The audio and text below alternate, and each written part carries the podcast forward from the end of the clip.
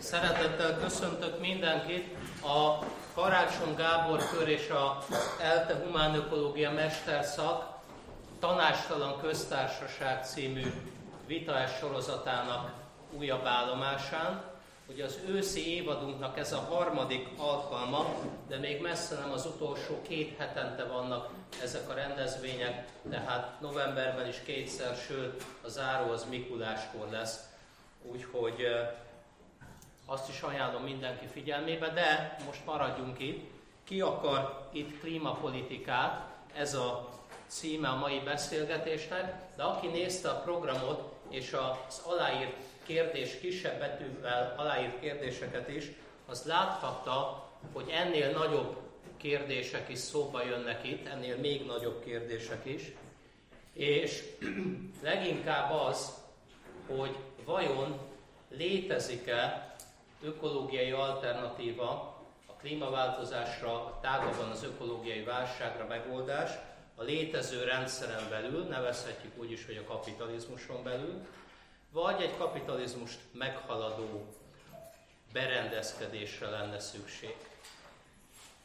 Én Takács Sánta András vagyok, mind a két szervező társaságot képviselem, humánökológia mesterszak vezetője vagyok, illetve a Karácsony Gábor körnek az elnökségi tagja. Én fogom vezetni ezt a mai beszélgetést, amely a szokásoknak megfelelő forgatókönyvben fog zajlani, ha csak valami viszmajor nem történik. A szokásoknak megfelelő forgatókönyv pedig úgy néz ki, hogy van két előadónk, akik maximum 25 percben először elmondanak nyitó, vitaindító gondolatokat, itt rögtön be is mutatom a két előadót. Piros sarokban, ugye ezt mondta Marci, de igazából ilyen, hát nem mondom, hogy piros, de ilyen karmazsin színű, ugye, karmazsin színű pólóban, Fabók Márton, ő tartja majd az első előadást, ő a helyzetműhelynek a, a kutatója, és emellett a Fordulat című folyóiratnak a szerkesztőségi tagja, amely folyóirat klímaváltozás és kapitalizmus számából már ott látszik egy torony. Majd Marci bemutatja.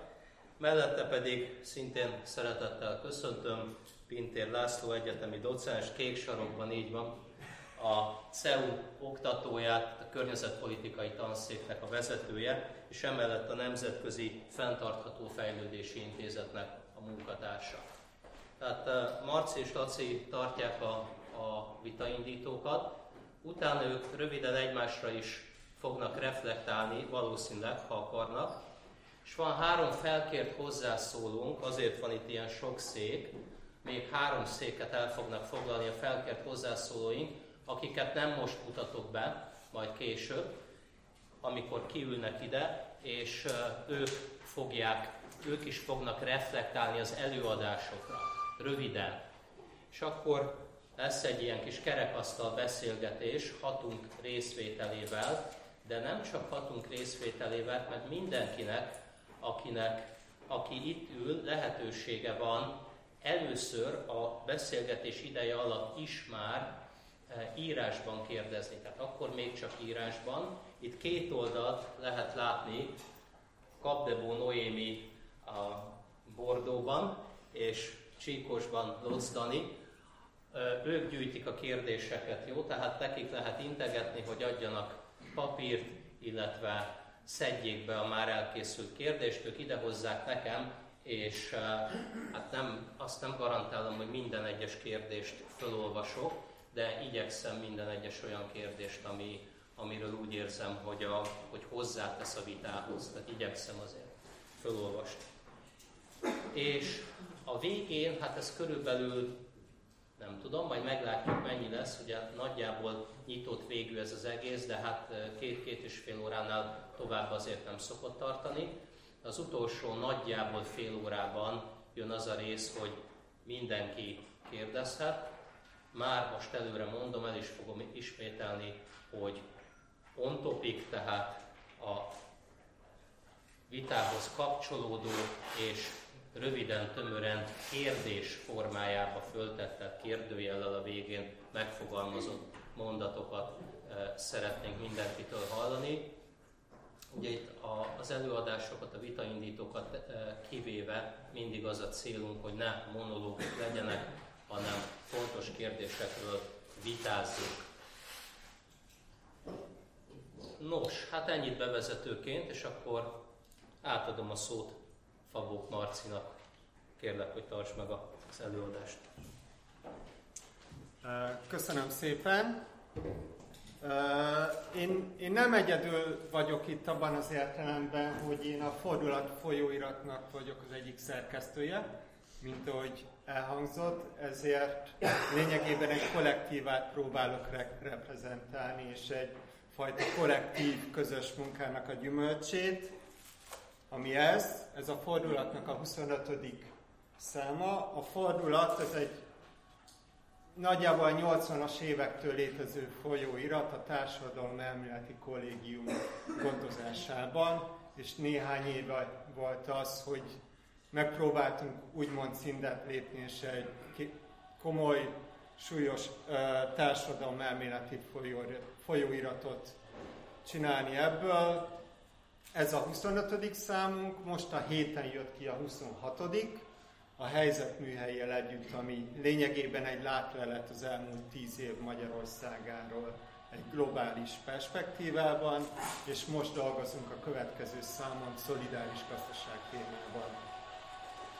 Úgyhogy amiről én beszélnék, a furcsa háttérzajjal, az, az, az lényegében ennek a számnak a fő mondani valója, fő vonala, és, és ezért egy kicsit csalok is, tehát hogy, hogy először inkább a kapitalizmusról beszélnék, és hogyan kapcsolódik ez a klímaváltozáshoz, és utána térnék vissza jobban a klímapolitika, vagy ki akar klímapolitikát kérdéséhez.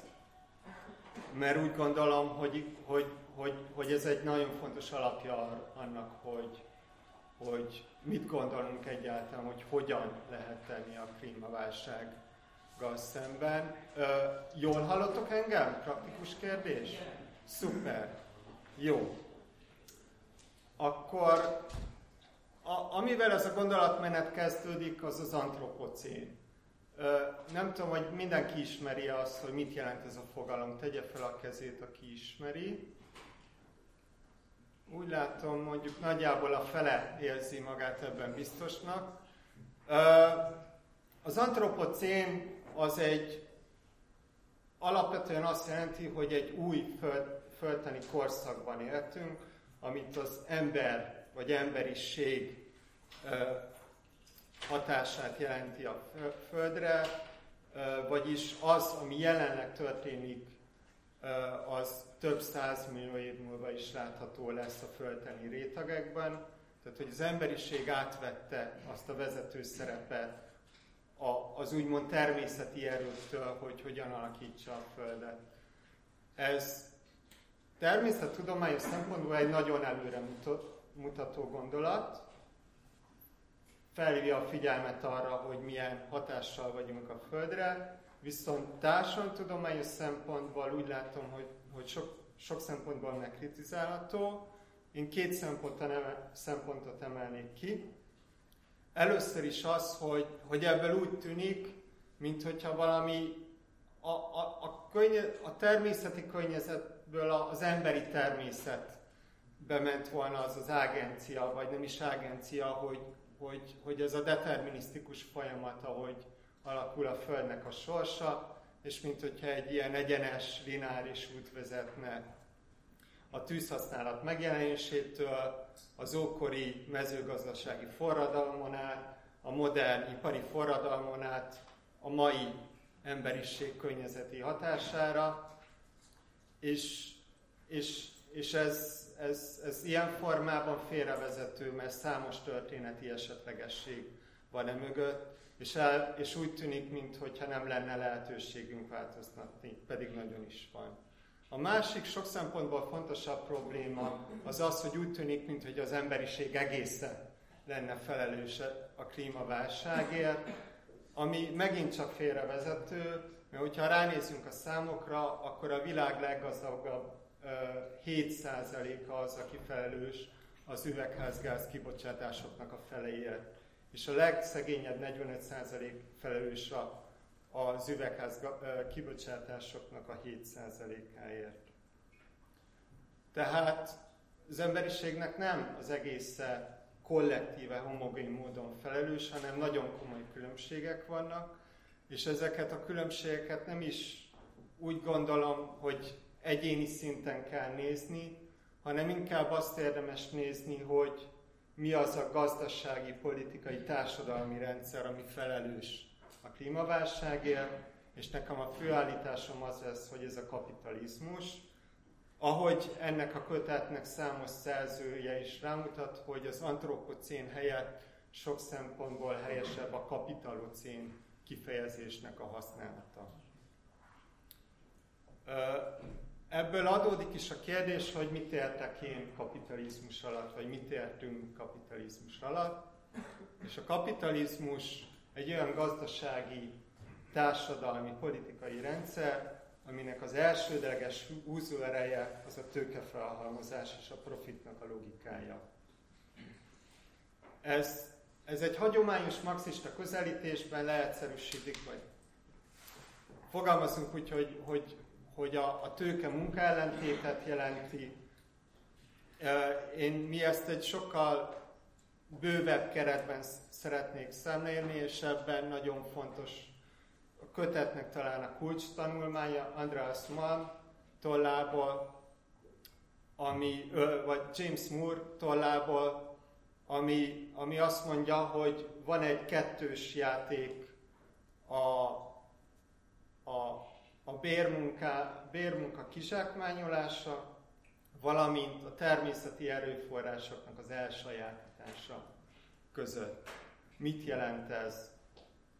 Azt jelenti, hogy, hogy, hogy a, a profit logika diktálta kizsákmányolása a munka értékének, vagyis az, hogy nem a munkásnál marad a munka teljes értéke, hanem profit formájában máshol realizálódik, az nagyon szorosan összekapcsolódik azokkal az olcsó erőforrásokkal, amik ezt megalapozzák. Négy ilyen olcsó erőforrás különböztet meg, az energiát, nyersanyagot, a, az élelmiszert és magának a munkaerőnek az újratermelődését, reprodukcióját.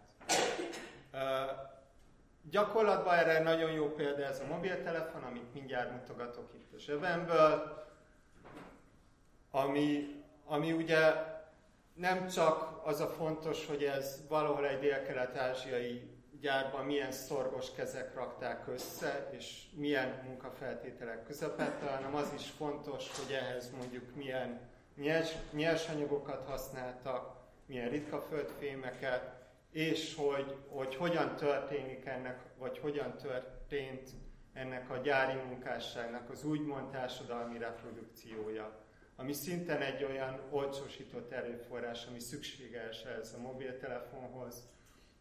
A gyerekneveléstől kezdve egészen addig, hogy, hogy hogyan történik a lakhatás, ami történik a háztartásban.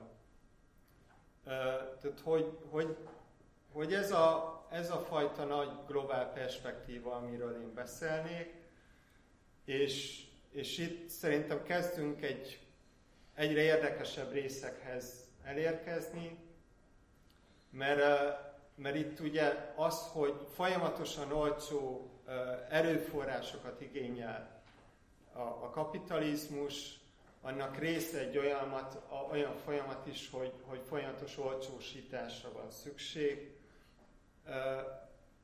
amihez, ami, amin keresztül a kapitalizmus igazából folyamatosan a saját határait feszegeti.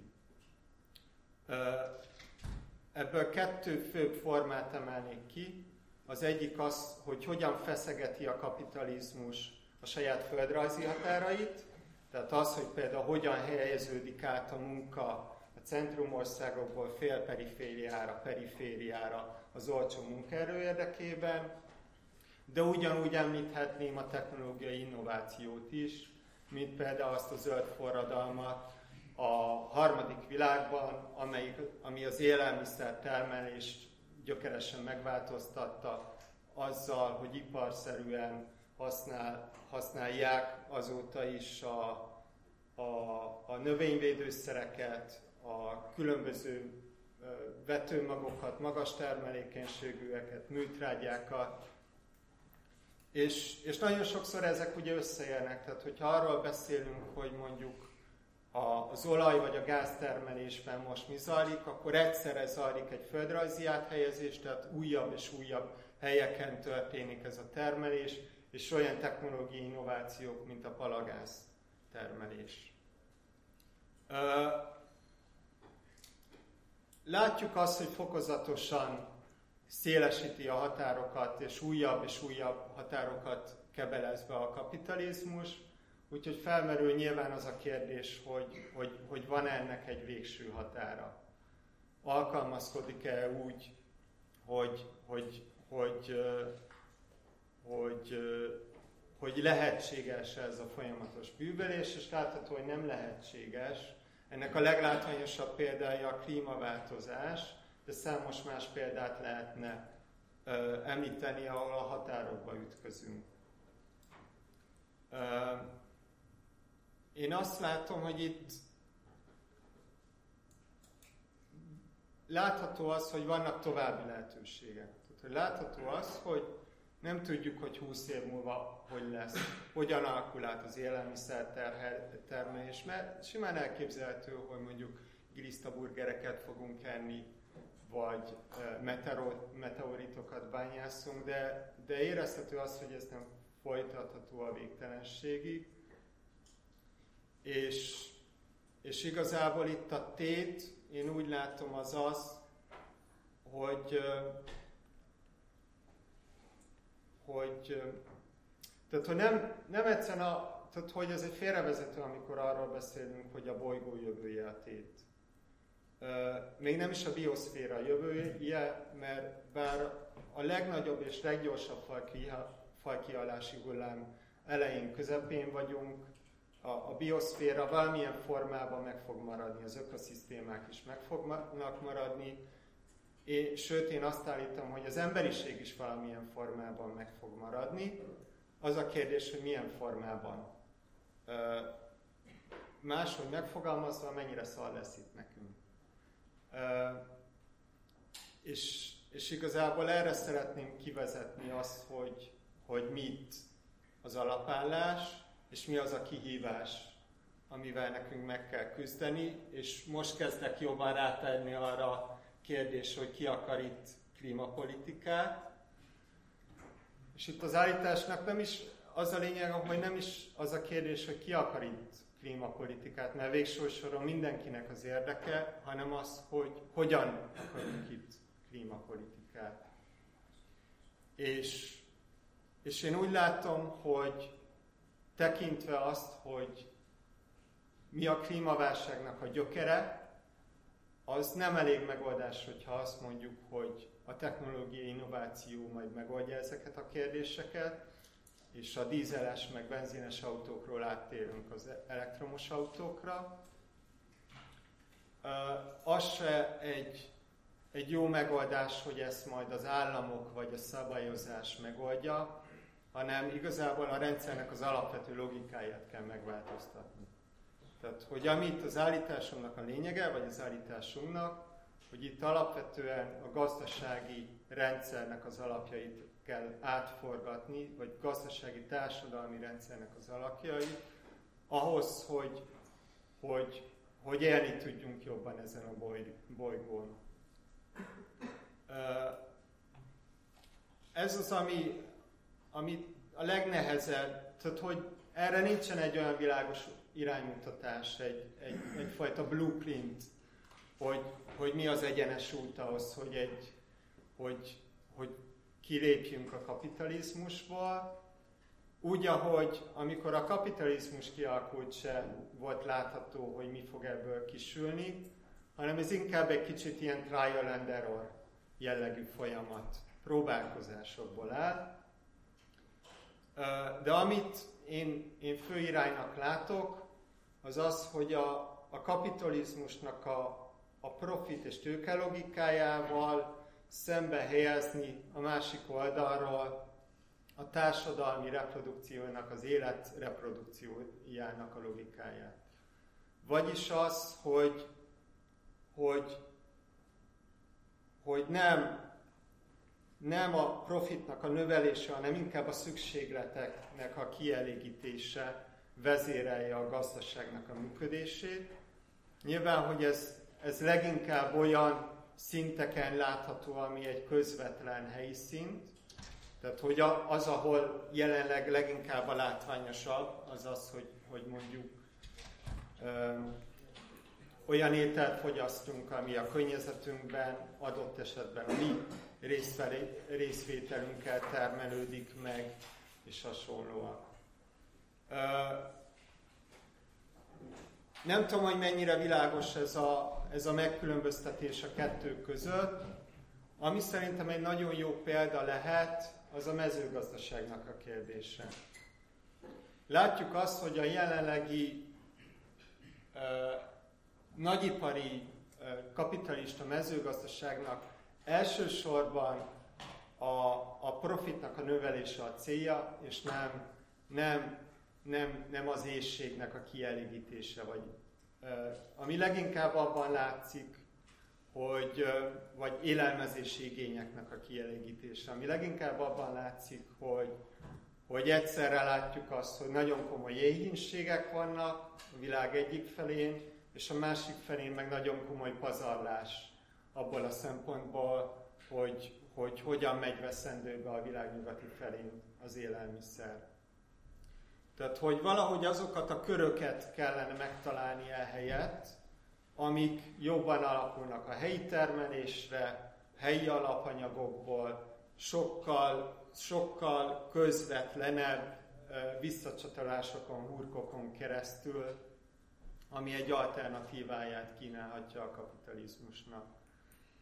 Az, hogy itt nincsen egy blueprint, az nem jelenti azt, hogy nincsenek nagyon jó kezdeményezések, amikre ránézhetnénk. Tehát, hogy akár akár szövetkezeti mozgalmakról beszélünk, akár, akár termelőknek a Via Campesina formájában lévő együttműködéséről, és, és igazából én ezen a vonalon indulnék el, vagy ezt látom jobban egy válasznak arra, hogy hogyan lehet itt elindulni, vagyis összefoglalva, alapvetően ami változást szeretnénk, az nem csak egyszerűen egy politikai vagy értékrendbeli változás, hanem ennek a gazdaságnak az alapjait kell érintenie, és, és a, az élet vagy a társadalmi reprodukciónak a mentén. És, és remélem, hogy, hogy a későbbi kérdésekben jobban belemeltünk akár abban is, hogy, hogy ez a gyakorlatban mit jelenthet, vagy miket jelenthet.